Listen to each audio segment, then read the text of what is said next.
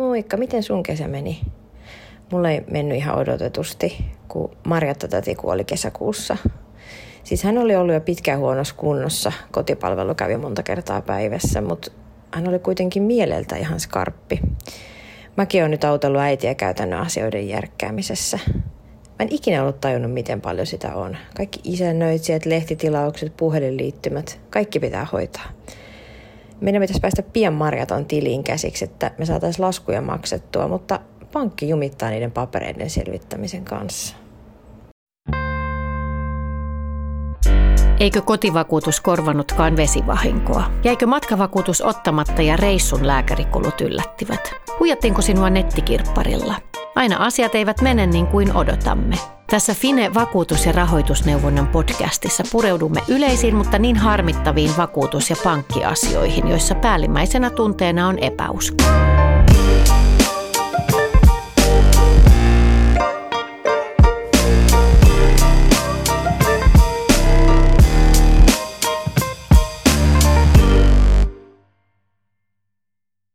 Kun läheinen kuolee perheen käsiteltäväksi, tulee surun lisäksi iso määrä käytännön asioita. Virallisia asioita ei ole välttämättä tajunnut selvittää etukäteen ja surun keskellä jaksaminen voi olla muutenkin heikkoa. Miten hoitaa kuolinpesän pankki- ja vakuutusasiat fiksusti ja mihin kaikkeen kannattaa varautua jo etukäteen ja miten? Tänään meitä on täällä studiossa neuvomassa Finen asiantuntija Sasu Heino. Tervetuloa. Kiitos. Tähän alkuun ihan simppeli kysymys. Jos on saanut suruviestin, niin pitääkö siitä itse kertoa vaikka pankille? No, pankit ja vakuutusyhtiöt saa lähtökohtaisesti tiedon ihmisen kuolemasta suoraan väestötietojärjestelmästä, mutta joskus voi olla tarpeen olla itse yhteydessä niihin palveluntarjoajiin, joissa asiakkaalla on, sillä vainajalla on voinut olla asiakkuus elinaikanaan. Ja tähän läheisen menehtymiseen liittyy tosi paljon käytännön asioita, niin mistä apua niihin? Tieto on hyvin saatavilla kyllä, että esimerkiksi suomi.fi-sivustolta löytyy kattava infopaketti läheisen kuolemaan liittyvistä asioista. Ja Finekin on ollut mukana sitä opasta tekemässä, että siitä on hyvä lähteä – sitten toki myös esimerkiksi meidän verkkosivulla fine.fi löytyy lisää tietoa ja pankkien ja vakuutusyhtiöiden sivuiltakin löytyy sitten lisää informaatiota asiasta. Et sinänsä nämä, nämä niin kuin asiat tässä ei ole mitenkään hirveän monimutkaisia, mutta sitten tietysti se aina jaksaminen siinä tilanteessa voi olla haastavaa. Että tota, apua kannattaa pyytää, jos sitä tarvii. Joo, jaksaminen tosiaan voi olla heikkoa ja mainitsit äsken, että pankit saa tiedon kuolemasta automaattisesti, niin katkeeko kaikki pankki- ja vakuutuspalvelut automaattisesti? Ne ei katkee kuolemaan automaattisesti. Että jotain poikkeuksia on, kuten henkivakuutus ja sitten voi olla tämmöiset henkilövakuutukset, niin kuin sairaskuluvakuutukset, niin ne voi päättyä kuolemaan. Mutta muuten pankkipalvelut ja vakuutukset jatkuu voimassa kuolemankin jälkeen että pankkitililtä saattaa käyttöoikeuksia poistua kuolemaan, mutta muuten se tili jatkaa siellä edelleen voimassa olemista ja esimerkiksi e-laskusopimukset on sitten siellä tai kotivakuutus, niin ne kaikki jatkuu edelleen voimassa. Et jos ne halutaan sitten irtisanoa, jos ne on tarpeettomia, niin, niin se on sitten kuolipesän tehtävänä irtisanoa itse ja kuten tuossa alun introssakin kuultiin, niin, niin pankkitilille olisi hyvä päästä käsiksi, jotta sieltä voi maksaa vaikkapa vainajan vastikkeen, muita laskuja ja kuolinpesän kuluja. Et sitten nämä automaattiset velotukset jatkuu automaattisesti edelleen, mutta sitten esimerkiksi hyväksyntää vaativat laskut tai esimerkiksi kotiin tulevat paperiset laskut, niin ne vaatii sitten kuolinpesän toimia. Millaisiin haasteisiin sukulaiset usein törmää, eli minkälaisiin pulmiin suomalaiset hakee Fineltä apua? No meille otetaan yhteyttä aika monenlaisissa kuolinpesään liittyviä kuolemaan liittyvissä asioissa. Et toki meille yleensä otetaan enemmän yhteyttä sitten semmoisessa tilanteessa, kun tulee jotain ongelmia. Et kun asiat menee hyvin, niin meitä ei tarvita. Mutta sitten kun tulee näitä, että kenellä on oikeus käyttää sitä tiliä tai saada tietoja siitä tilistä tai, tai muita tämmöisiä vastaavia seikkoja, niin kysymyksiä – niin sitä kysytään meiltä ja varsinkin semmoisia, että kerrotaan, että pankista on sanottu näin, että pitääkö se paikkansa. Ja kyllähän se yleensä pitää paikkansa, mitä sieltä pankista on kerrottu, mutta joskus voidaan sitten olla vähän eri mieltä asiasta tai sitten antaa asiakkaille lisää ohjeita, että miten sitä selvitetään. Et esimerkiksi pitää pyytää pankista sitten perusteluja näille, miksi pankki jotain vaatii. Kuka näitä kuolinpesän varoja voi sitten käyttää? No ne kuolinpesän osakkaat joko yksin tai yhdessä, se riippuu mihin, niitä käytetään. Että yksikin osakas voi maksaa selvästi kuolinpesälle kuuluvia laskuja, mutta sitten jos ää, muita toimia pitää tehdä tai on vaikka irtisanoa palveluita tai muita, niin sitten vaaditaan kaikkien kuolinpesäosakkaiden suostumus sille toimelle. Ja näihin liittyy sitten jonkin verran ongelmia, että siinä kun pitää kaikilta kuolinpesäosakkaalta saada suostumus, niin sitten pitää olla esimerkiksi katkeamaton sukuselvitys ja se voi esimerkiksi tuottaa joskus haasteita. Että meillä oli esimerkiksi yksi tapaus, jossa pankki pyysi otetta norjalaisesta väestörekisteristä 70-luvulta, jotta voitaisiin selvittää, onko vainajalla ollut lapsia silloin, kun hän siellä asui. Ja toki tämmöisen dokumentaation selvittäminen ja toimittaminen voi olla hankalaa, että sitten siinä voidaan miettiä, että onko siinä jotain muita keinoja, millä tämmöinen ongelma saataisiin ratkaistua – et se nyt riippuu sitten vähän pankista, että miten siinä halutaan toimia. Että, että sinänsä joskus pankki voi tämmöistä vaatimuksesta joustaa omalla riskillään. Tai sitten voi esimerkiksi selvillä olevat osakkaat niin sitoutua siihen, että he vastaa jostain mahdollisesta vahingosta, jos semmoista sitten syntyy, että sieltä puuttuu joku paperi. Tämmöiset perintöriidat on surullisen yleisiä. Mistä näissä pankki- ja vakuutusasioissa yleensä riidellään? No meillä ei siihen itse niin kuin perinnön jakamiseen liittyviä riitoja voida oikein käsitellä. Että ne on sen kuolinpesän sisäisiä asioita ja niihin meillä ei ole valtaa vaikuttaa, että meillä on sitten ne pankki- ja vakuutusyhtiöiden osalta ne asiat. Et sitten just tämä on, että jos kaikkia osakkaita ei saa siihen edustettuna, että kaikilta osakkailta ei suostumusta, joko joku on poissa, meitä ei tavoiteta, tai sitten on riitainen pesä.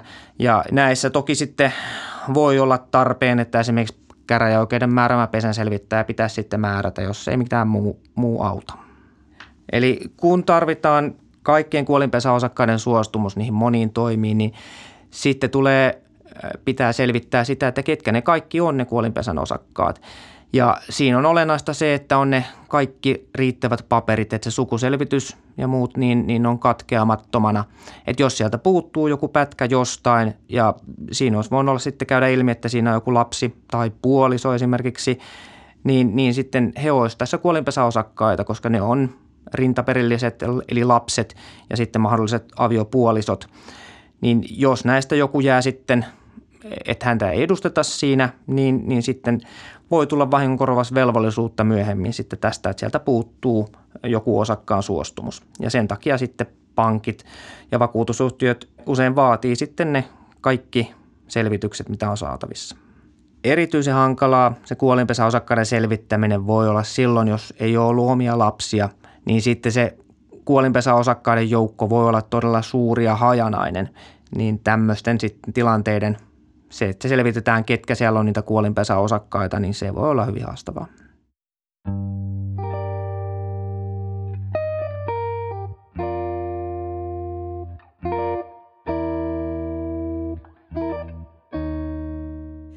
No millaisia oikeuksia kuolinpesän osakkailla sitten on? Voiko kuka tahansa alkaa näitä varoja hallinnoimaan? No, yksikin kuolinpesäosakas voi maksaa sellaisia laskuja, jotka selvästi kuuluu kuolinpesälle. Esimerkiksi hautajaiskulut tai vainajan puhelinlaskut tai kuolinpesän omaisuuden liittyvät vastikkeet. Ja nämä riittää, että pystyy osoittamaan, että itse on osakas. Mutta sitten on tämmöisiä jotka on sitten, mm, niin kuin ei selvästi esimerkiksi kuulu sille kuolinpesälle, että on vähän epäselvempiä, niin sitten voidaan tarvita kaikilta osakkailta suostumus. Ja myös sitten esimerkiksi perinnön jako, niin, niin se vaatii sitten aina kaikkien osakkaiden suostumuksen. Kenellä on oikeus saada näitä pankkitietoja? Jos on vainajan kuoleman jälkeiseltä ajalta, niin silloin yhdelläkin kuolinpesäosakkaalla on oikeus saada ne tiedot. Mutta sitten jos kysytään sen vainajan elinajalta niitä tietoja, niin niihin tarvitaan sitten joko kaikkien kuolinpesäosakkaiden suostumus tai sitten käräjäoikeuden määräämän pesänselvittäjän pyyntö. Nämä kuulostaa tosi monimutkaisilta. Silloin voi olla tarvetta asiantuntija-apuun, että voi joko sitten valtuuttaa jonkun kuolinpesäosakkaista hoitamaan niitä asioita tai sitten palkata tähän ulkopuolisen juristin. Et se voi olla esimerkiksi tarpeen tämmöinen lakimies tai asianajaja, jos kukaan kuolinpesän osakkaista ei osaa tai jaksa hoitaa näitä asioita. Ja sitten taas, jos on riitainen kuolinpesä, niin sitten voi olla tarpeen se käräjäoikeuden määräämä pesän selvittäjä. No miten tämä kuolinpesän osakkuus todistetaan? No siihen käy esimerkiksi sukuselvitys tai testamentti. Eli kun kuolinpesäosakkaita on, on sitten joko perilliset, eli lapset ja puoliso, niin, niin se selviää sitten esimerkiksi sieltä sukuselvityksestä.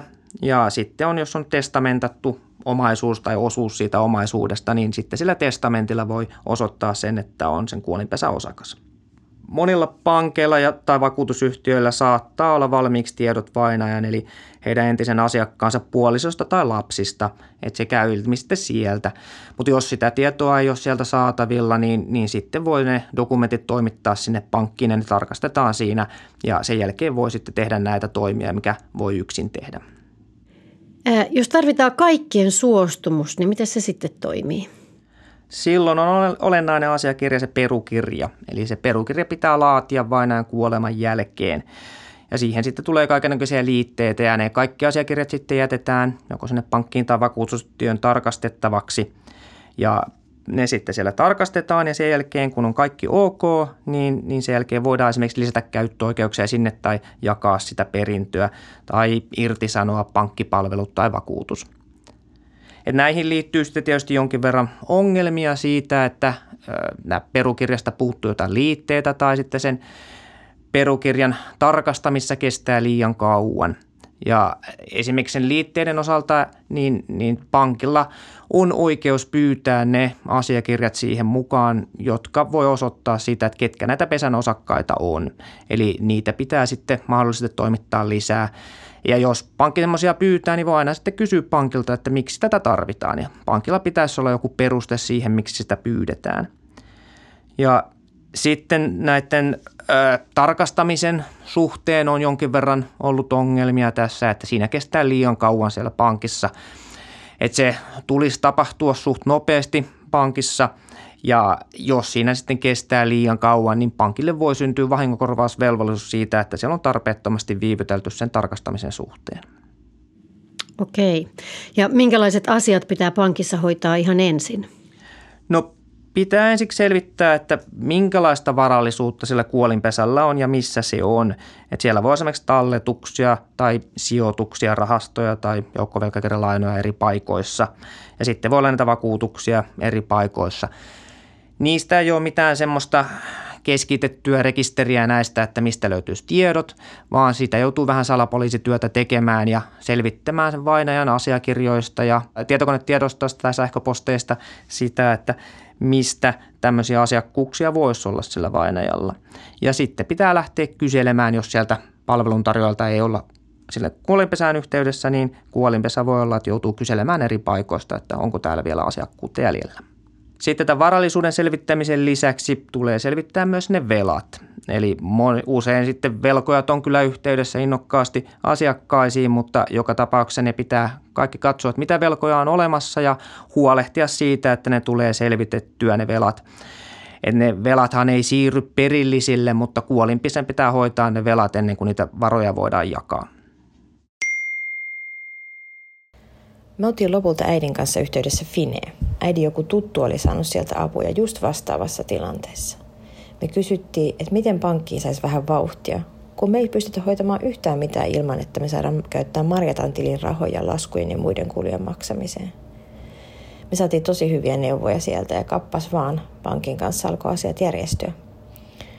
Ja nyt ystävän neuvo, vaikka se tuntuu tosi tyhmältä, niin kyllä näitä asioita kannattaisi vähän miettiä etukäteen. Pääsisi paljon helpommalla sitten, kun on muutakin ajateltavaa. Nykyään monet viralliset asiat voi ja pitääkin hoitaa digitaalisesti. Niin miten on näiden perintöasioiden kanssa, jos pankkitunnuksia ei vaikka ole tai ne on toisessa pankissa? pankkien käytännöt vaihtelee todella paljon, joten yksilitteistä vastausta on mahdoton antaa. Se riippuu pankista ja joskus voi joutua menemään sinne pankin konttoriin hoitamaan näitä kuolinpesän asioita. Pankit ja vakuutustyöt on toki tottuneita hoitamaan näitä asioita, joten sinne kannattaa olla yhteydessä, niin kyllä siellä varmasti osataan kertoa sitten, että miten nämä asiat pitää hoitaa. Entäs missä vaiheessa se itse perunkirjoitus tehdään?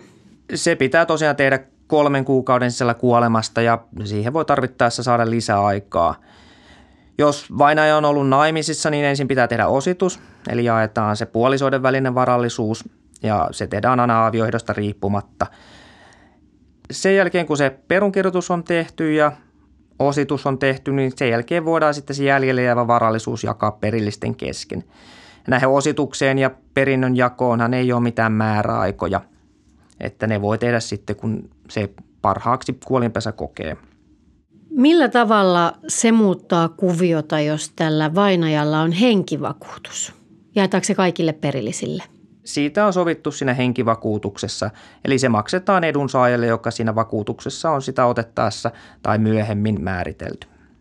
Aika paljon kaikenlaista, mitä pitäisi tietää ja osata, ja nämä tuntuu ihan hirveän monimutkaisilta asioilta ja usein niitä joutuu miettimään tosi yllättäen. Miten läheisen tai omaan kuolemaan olisi syytä varautua? Omista varoista ja veloista kannattaa pitää jonkinlaista kirjaa. Et kuoleman jälkeen voi sitten läheiset niistä lähteä selvittämään, että missä näitä on. Et se ei ole sitten ihan hakuammuntaa. Et esimerkiksi jos on sijoituksia hankittu jostain muusta kuin missä on normaalit päivittäispankkipalvelut, jos niistä ei ole mitään tietoja ja se sijoituspalveluyritys ei sitten välttämättä ole yhteydessä siihen kuolinpesään, niin ne varat voi sitten kadota iäksi. Jos on sitten parisuhteessa niin, ja on yhteisten talous, niin sitten kannattaa miettiä jo etukäteen sitä, että miten nämä yhteiset raha-asiat hoidetaan.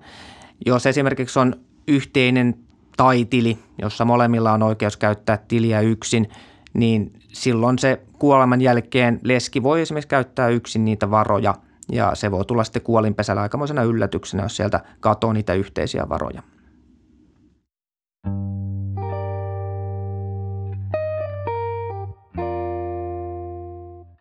Mikä on edunvalvontavaltuutus? Voiko toisen ihmisen siis valtuuttaa hoitamaan asioita puolestaan – Edunvalvontavaltuutuksen voi laatia silloin, kun on, on niin kuin ymmärtää sen, että mistä on kyse.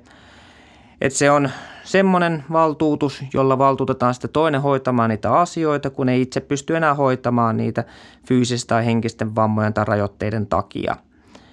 Ja esimerkiksi voi sitten omat aikuiset lapsensa valtuuttaa hoitamaan niitä omia asioita sitten, kun ei niitä enää itse kykene hoitamaan – mutta vaikka se nyt mielletäänkin sitten helposti semmoiseksi, että vanhusten olisi hyvä tehdä, niin, niin se on myös ihan nuoremmille hyvä tehdä. Että jos sitten jotain hyvin yllättävää käy siinä, niin sitten on nämä asiat hoidossa, että ei tule sitten ihan yllätyksenä. Että vaihtoehto on sitten se edunvalvonta, joka on sitten vähän rajoittuneempi ja jäykempi, että edunvalvontavaltuutuksella saa sitten ne asiat hoitoon niin kuin parhaiten katsoo tämä edunvalvontavaltuutus pitää laatia tosissaan etukäteen, eli silloin kun ymmärtää sen merkityksen ja se valtuutus voidaan sitten ottaa käyttöön sitten, kun ei niitä omia asioita kykene enää hoitamaan. Tästä on hyvä opas myös siellä suomi.fi-sivustolla, johon myös Fine on osallistunut laatimiseen. Ja sitten me ollaan oltu mukana tämmöisessä omissa käsissä kampanjassa, johon on hyvä myös tutustua. Kerrotaan vielä se, että kuolinpesän pankki- ja vakuutusasioiden järjestämisen avuksi on olemassa hyviä oppaita. Niitä löytyy suomi.fistä sekä Finen sivuilta osoitteesta fine.fi kautta oppaat. Kiitos paljon loistavista neuvoista, Sasu. Kiitos. Seuraavassa jaksossa keskitytään sairausvakuutuksiin. Tavataan silloin. Ihan Fine on Fine-vakuutus- ja rahoitusneuvonnan podcast. Fine on finanssialalla toimiva organisaatio, joka neuvoo kuluttajia vakuutus-, pankki- ja sijoitusasioiden ongelmatilanteissa. Palvelut ovat maksuttomia. Podcastissa pureudutaan erilaisiin ongelmiin – Kerrotaan riskeistä ja annetaan vinkkejä oman osaamisen ja finanssitaitojen kehittämiseen.